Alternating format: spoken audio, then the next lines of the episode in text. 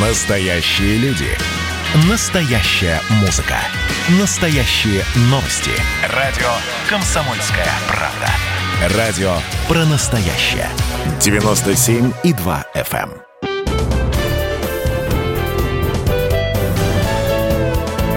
эм. Гость в студии. Здравствуйте, люди! На линии Эдвард Чесноков. Ровно пять лет назад, 30 сентября 2015 года, началась невероятная, беспрецедентная, историческая, эпитеты можно длить и длить, операция ВКС России, а потом и наземных сил в Сирии. Многие считали, что это превратится во второй Афганистан, но сейчас Сирия – это одна из наших бесспорных геополитических побед. Хотя мнения на сей счет есть разные. Зачем же мы вошли в Сирию? Достигли ли мы своих целей? Что каждому из нас, простому русскому человеку, от присутствия наших войск в Сирии? И самое главное, чем все это закончится? Отменит ли все-таки Запад санкции благодаря тому, что мы вместе с ним сражаемся с террористами? Вот на все эти непростые вопросы ответит наш гость политолог, общественный деятель и эксперт по Ближнему Востоку Александр Каргин. Александр, здравствуйте. Ну, опять-таки, на момент 2015 года осени мы прочнейше увязли на Донбассе, тлел конфликт в Нагорном Карабахе, который сейчас, в общем-то, разгорелся, и многие вообще думают, и сейчас даже, что влезать в еще одну войну где-то далеко когда у наших границ нерешенные проблемы, это по меньшей мере глупо. Здравствуйте, Эдвард. Всем а, доброго времени суток. Смотрите, ну, были определенные позиции, были определенные задачи поставлены э, перед вооруженными силами, перед вообще российской политикой, политикой в 2015 году. И, в принципе, они по большей части решены, надо сказать. Ну, например, э, в 2015 году э, Америка на мировом пространстве так поддавливала Россию. И надо было показать, ну, тогда что еще Россия... Обама был. Да, да, да, еще при Обаме. Вот, и надо было показать, что Россия такой более серьезный, более э, солидный игрок, э, по крайней мере, на Ближнем Востоке. Это было сделано. Да, есть некий факт, что Россия закрепилась на Ближнем Востоке. Очень серьезно закрепилась. Теперь ну, помимо этого, помимо этого, если мы говорим про внутреннюю политику, то конфликт на Донбассе на момент 2015 года, ну, он немного всех утомил. И новый театр военных действий, это тоже было актуально. Это тоже актуально. Нет, и... но это так немного цинично получается, что вот мы, как американцы, делаем такую войну-шоу, как многие говорят, чтобы там отвлечь население от внутренних проблем, условно говоря, да, как говорят э, наши либеральные товарищи, там показать, ах, мы какие всех шапками закидали, но разве это правильно? Или были какие-то более глубинные цели? Нет, смотрите, целей, я думаю, было много. У любого, любой серьезной как бы, операции целеполагание, оно очень различное. Э, я не считаю, что есть что-то там сверхъестественно негативное или вообще такое сильно отрицательное, в принципе, в том, что есть какое-то медиапозиционирование. Да, конфликт на Донбассе, э, ситуация с Украиной на, на момент 2015 года, но это было уже как бы такой э, довольно тяжелый груз. Было понятно, что Крым наш, но при этом, да, с Донбассом, ну, непонятно. Было непонятно, что делать. И какая-то новая история, это было абсолютно логично. Это не маленькая победоносная война. Угу. Это просто ну, абсолютно как бы новое направление политики. Это было здраво. Хорошо. Нам говорят, что э, это сделано для того, чтобы защитить Россию на дальних подступах. Но возникает вопрос. Через э, два года, в 2017 году, был теракт, который совершил в Петербурге Акбарджон Джалилов с жертвами. То есть получается, что это объяснение не работает, и несмотря на наше присутствие в Сирии, теракты продолжились продолжились? Они могут продолжаться. Это, теракты были на протяжении всей истории человечества. Э, идея, прежде всего, операции в Сирии – это то, что Россия – это большая страна, это империя, это мировой игрок, и это шаг на мировой арене просто. Понятно, что и да, это тоже определенным образом защищает Россию в том смысле, что, ну, например, э, в, э, в ИГИЛе, в различных да, иных запрещенная да, запрещенных организациях, да, в иных террористических группировках воевали граждане России. Там было, по-моему, 4 или 5 тысяч граждан России. И понятно, что они потом могли, потом, если бы да, э, эти террористические структуры одержали бы верх, это потом все пошло бы в Россию. И в этом смысле, конечно, это защищало. Но думать, что таким образом можно, можно было вообще остановить весь какой-нибудь радикальный, террор, радикальный исламский терроризм, ну, это очень наивно. Угу. Это прежде всего был такой серьезный шаг на мировой арене, Россия его сделала, и она, в принципе, выиграла.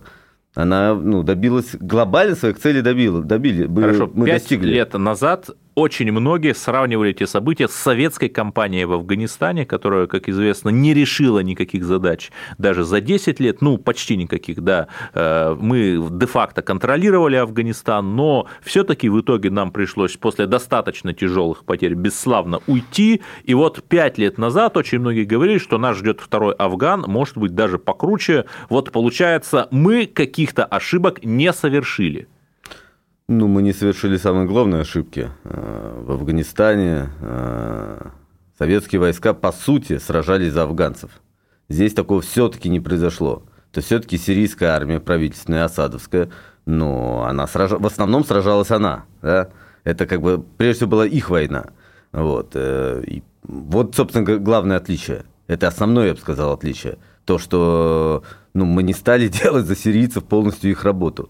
И в итоге, повторюсь, как результат мы добились вот это, этой цели, э, от, ну, отчасти вытеснения с, э, Соединенных Штатов и закрепления на Ближнем Востоке. Потому что закрепление не только идет через присутствие каких-то российских баз и так далее, а прежде, прежде всего через то, что сирийцы стали, ну, сделали полноценную, полную ставку на Россию. Это, конечно, все очень хорошо и красиво звучит. Э, есть одна очень весомая проблема. Э, я все-таки думаю, и многие со мной согласятся, что пять лет назад мы заходили в Сирию, как вы говорите, в том числе потому, что мы надеялись договориться с Западом на более высоком уровне, сказать, вот мы утверждаемся на Ближнем Востоке, и чтобы нас включили в этот переговорный процесс равноправным игроком, и чтобы в итоге на примирении на Ближнем Ближнем Востоке Запад обменял в качестве пакетной сделки примирение на Украине в Донбассе, чтобы весь мир, ну, как мне кажется, вот какие планы были, чтобы весь мир увидел, как мы героически сражаемся с террористами, с самым страшным злом под названием запрещенная организация ИГИЛ, и э, мир бы к нам потеплел, но этого ничего же не произошло. Санкции-то не сняли, то есть главная стратегическая проблема – это санкции и взаимоотношения похолодания России и Запада, она не решена. Я не думаю, что снятие санкций э, было основной целью. То есть, если это и было целью, то вот, вот совсем, совсем третичный.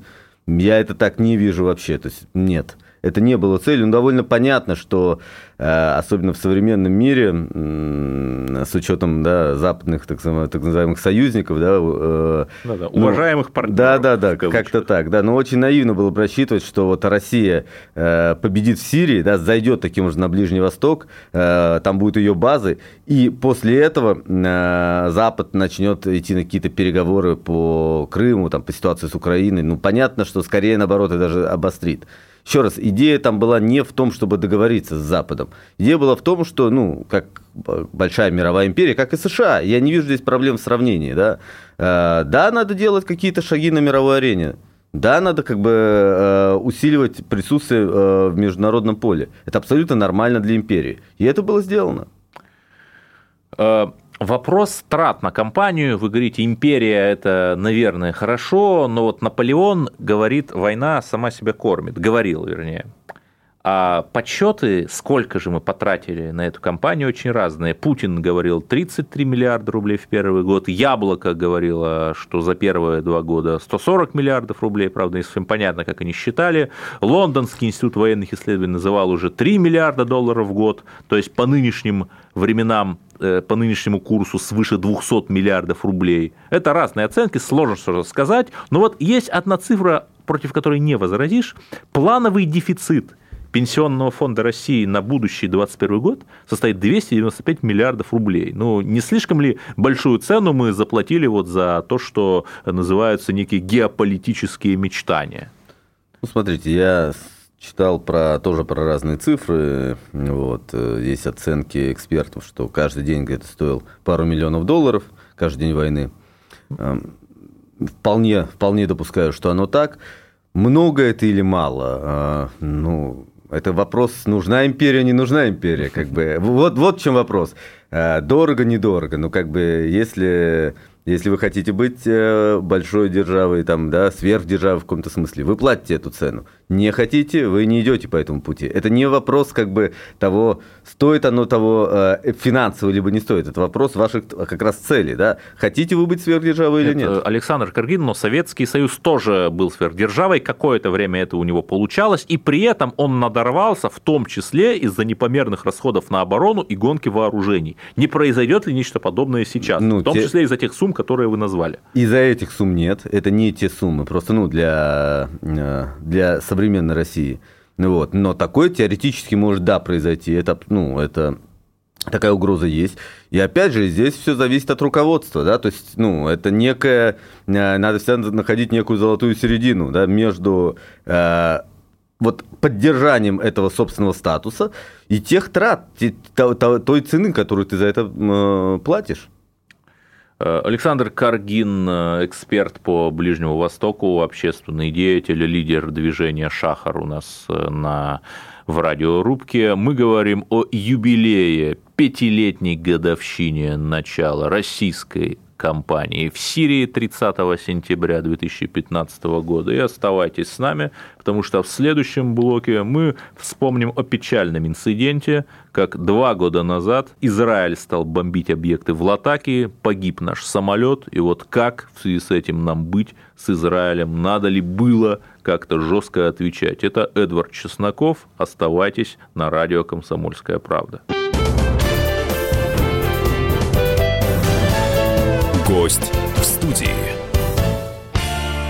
Когда армия. Состояние души. Военное ревю на радио «Комсомольская правда». По вторникам и четвергам полковник Виктор Баранец метко стреляет словом. Победа и победитель – это для нас свято. Если вам поплевать на это хочется, то это на соседнюю радиостанцию. А полковник Михаил Тимошенко подает снаряды. Вся правда о настоящем и будущем наших вооруженных сил. Ну и немного армейских байк. Медведя можно научить стрелять из автомата. В прямом эфире. Слушайте и звоните. Военное ревю. По вторникам и четвергам в 16.00. По московскому времени. Никто не уйдет без ответа.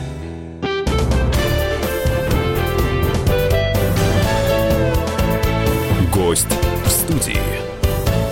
Эфир продолжается. Эдвард Чесноков, корреспондент «Комсомольской правды», беседует с Александром Каргиным, общественным деятелем и экспертом по Ближнему Востоку. Обсуждаем мы пятилетие присутствия российских войск в Сирии, которое официально началось 30 сентября 2015 года. И вот смотрите, 18 сентября 2018 года, то есть почти что ровно два года назад, Израиль стал бомбить объекты в Латакии, сирийцы, соответственно, стали отстреливаться из зенитно-ракетных систем С-200, целились они в израильские истребители, но между этими ракетами и истребителями на посадку заходил российский самолет Ил-20М, как раз в аэропорту Хмеймим. Ракеты сирийские в него попали, 15 членов экипажа россиян погибли. В общем-то, да, технически сбили сирийцы, но наша Минобороны возложила ответственность на Израиль. Вот э, как же это так? Почему мы не э, нанесли по Израилю какой-нибудь ответный удар после такой трагедии? Может быть, сейчас надо? Ну, я думаю, проблемно нанести какой-либо удар по стране, у которой, по словам э, премьер-министра этой страны, нет ядерного оружия, но если надо, они, его, они это оружие применят. А, это Голдемейр Это Голдемейр говорил, совершенно так. верно. Не, ну на, нанесение удара по Израилю это какое-то безумие, это понятно. А, теперь, если говорить про конкретно тот эпизод, ну, сегодня он уже забыт, в принципе, да, это произошло два года тому назад. А, на мой взгляд, очевидно, что виноваты в этом эпизоде сирийцы, прежде всего вы сами упомянули, что, собственно, они избили, да, э, они избили самолет. То, что э, там была версия, что израильтяне прикрылись российским самолетом, но в авиации нет такого понятия прикрыться самолетом, это технически невозможно просто. Ну, сирийцы так умеют воевать, что называется, да. Э, они ответственны были за инцидент. В принципе, именно потому, что прежде всего сирийцы были ответственны, в итоге инцидент, инцидент и был замят, да, он поэтому и закончился. в целом, если мы говорим про сегодняшний день, то э, Россия и Израиль это понятные союзники в этой ситуации. Не во всем, есть противоречия в интересах, это нормально, но как бы не надо со всеми пытаться дружить. Надо находить общие точки, и там, где эти точки есть, там продвигаться. Ну, хорошо, это опять-таки очень хорошо и красиво звучит в теории. Э, между тем, Давайте нам говорят, да, нам говорят, что все террористы, ну, почти все, с 90% территории Сирии изгнаны, только в провинции Идлиб какие-то странные личности окопались. Но вот что ни неделя, Израиль наносит удар – по сирийской провинции Алеппо, это 11 сентября сего года, 15 сентября по провинции Дейр-Зор, периодически израильские удары на пригороды Дамаска обрушиваются, нам говорят, что он какие-то военные э, объекты бомбит, то есть что это вообще такое? Ну, у Израиля, как у России, свои интересы, да. Израиль это не империя, это скорее национальное государство. Но у Израиля тоже есть свои интересы, по крайней мере, рядом со своими границами, это понятно. В Израиле с Сирией формально война вообще-то. Да, то есть Которая нет... 67 -го да, года. 67 -го года. Там нет мирного соглашения. Там э, э, был момент, когда Израиль собирался э, вернуть Сирии голландские высоты взамен на мир. Вот. Но после всех последних событий в Сирии понятно, что об этом уже речи не идет. И что делает Израиль? Э, Израиль уничтожает любую угрозу для себя, которая может исходить из Сирии. В основном эти угрозы связаны с Ираном, поскольку помимо России там еще присутствует Иран, а Иран, как известно, публично заявляет, что собирается Израиль стереть с Нет, лица земли. Он это 40 лет как-то заявляет и говорит... Не-не, он не 40 чего. лет заявляет, 40 лет назад э, Иран вообще был другим государством. Вот, э, так нет, что, нет, но революция 41 год назад началась, в 79 году. В 79 да. да. Ну, не, ну а там они еще окончательно оформились где-то в начале 80-х, да, как вот, в нынешнем виде. Полноценно он об этом стал говорить последние десятилетия, и как бы, собственно, последние десятилетия предпринимаются определенные, ну, явно недружеские действия по отношению к Израилю. Они там финансируют различные теракты против Израиля, различную антиизраильскую деятельность и так далее. Понятно, что это вызывает ответную реакцию. А, раз уж мы заговорили про Израиль, вот Сирия официально признала Крым частью России, одно из немногих государств, которое приняло такое решение, там Афганистан, например, принял, и при этом Израиль, э, у которого такая же, ну, похожая в чем-то история с голландскими высотами, где они там стоят, а мир это не признает. В чем-то похожая история с западным берегом реки Иордан, э, израильское присутствие на котором многие называют аннексией. Вот почему бы, может быть, России и Израилю как-то взаимо не признать, вернее, взаимопризнать территориальное приобретение друг друга, например, вот почему Тель-Авив не может сказать, что да, вот голланы наши, а Крым русский, а? Ну, смотрите, поскольку вы задаете вопрос мне, да, надо тогда сделать некое да, уточнение, да, да. да, которое не было сделано. Все-таки помимо какой-то экспертной, общественной деятельности, я возглавляю еврейскую организацию. Я здесь даже не скрываю, я, я хочу это подчеркнуть, я лицо предвзятое. Я хочу сказать, что да, это было бы вполне резонно и правильно, если бы так и было сделано. Только не Тель-Авив, а Иерусалим, да, поскольку столица Израиля – это Иерусалим. Э, я считаю, что да, это было бы абсолютно правильно. Почему это не сделано? Да, вот это же главный вот. вопрос. Э, Почему Кар... это... Александр Каргин, которого мы очень уважаем, это говорит, а вот Бенемин Нетаньяху, которого мы не в меньшей степени уважаем, почему-то этого не говорит? Ну, потому что он не может это сказать, ибо Израиль э, все-таки пока еще зависит от Соединенных Штатов Америки. Не настолько, как многие думают, не настолько, как это часто пишут в прессе, и более того, Нетаньяху и его особое отношение с Россией, то, что Нетаньяху 8 раз бывал в России. Восемь раз.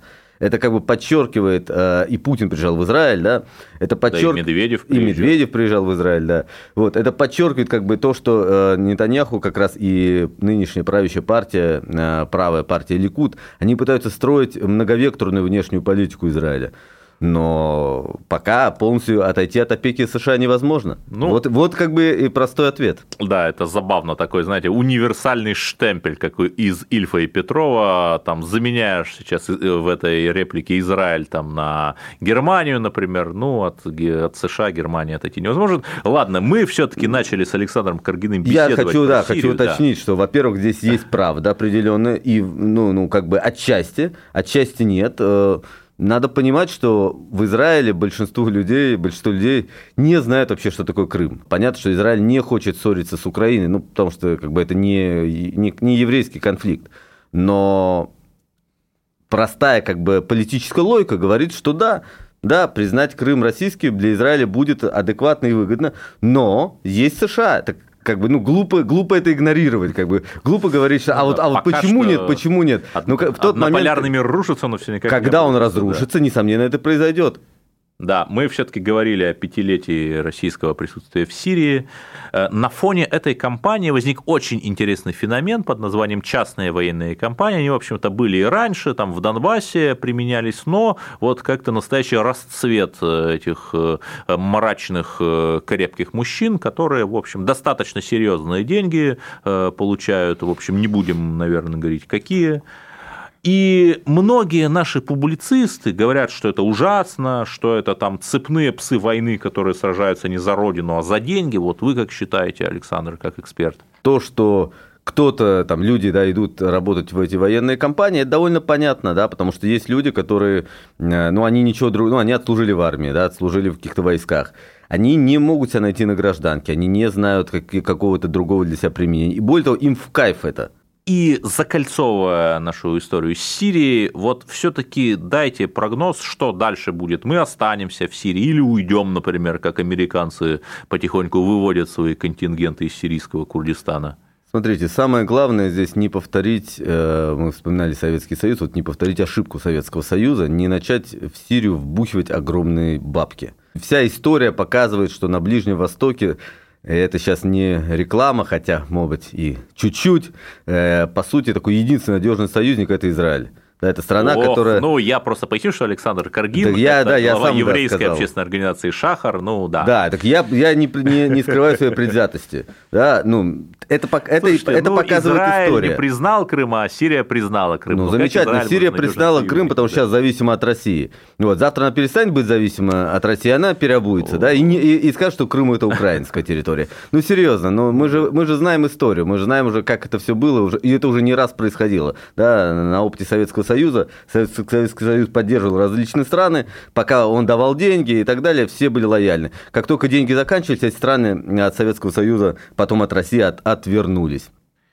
Так вот, первое, это не вкладывать а слишком много денег. Понятно, что не вкладывать ничего невозможно, но просто без перебора. А второе, я считаю, что российские базы там должны, конечно, оставаться. Ну, э, да, это, многие, это... многие либералы московские с эхо Москвы с вами не согласятся. Ну, это понятно. Нет, ну, смотри, это оплачено, оплачено уже э, теми же деньгами. Самое, да что и это, кровью. И, и кровью, вот, я хотел сказать, что и кровью, поэтому Конечно, базы должны остаться. С нами был глава общественного движения «Шахар», эксперт по Ближнему Востоку Александр Каргин. Мы обсуждали пятилетие российского присутствия в Сирии. Это действительно была невероятно эпичная кампания со своими взлетами, со своими провалами, как э, потеря Пальмиры, с невероятной кинематографической картинкой, как э, тот же концерт Гергиева в той же Пальмире. И э, действительно Россия вернулась в число великих держав окончательно и бесповоротно, и нам лишь остается надеяться, что мы снова и снова сможем проходить по этому тонкому клинку, с одной стороны, решая свои геополитические задачи, в том числе силами э, наших ЧВК и наших ВКС, и при этом не впадая в кошмар афганской кампании. Всем спасибо, верим в Россию и надеемся, что все будет хорошо. До свидания. Гость в студии. Я, Эдвард, на вас рассчитываю как на человека патриотических взглядов. То возникает вопрос, а куда податься русскому мужику? Ну, разве что в ЧВК Вагнера. Перефразируя известную, известную либеральную формулу, российскую либеральную да. формулу, надо дождаться, пока вымрет последнее непоротое поколение, да? Отдельная тема с Олегом Кашиным и Эдвардом Чесноковым. На радио «Комсомольская правда». По будням в 9 вечера по Москве. Тоже мочить в сортире, но других и не так.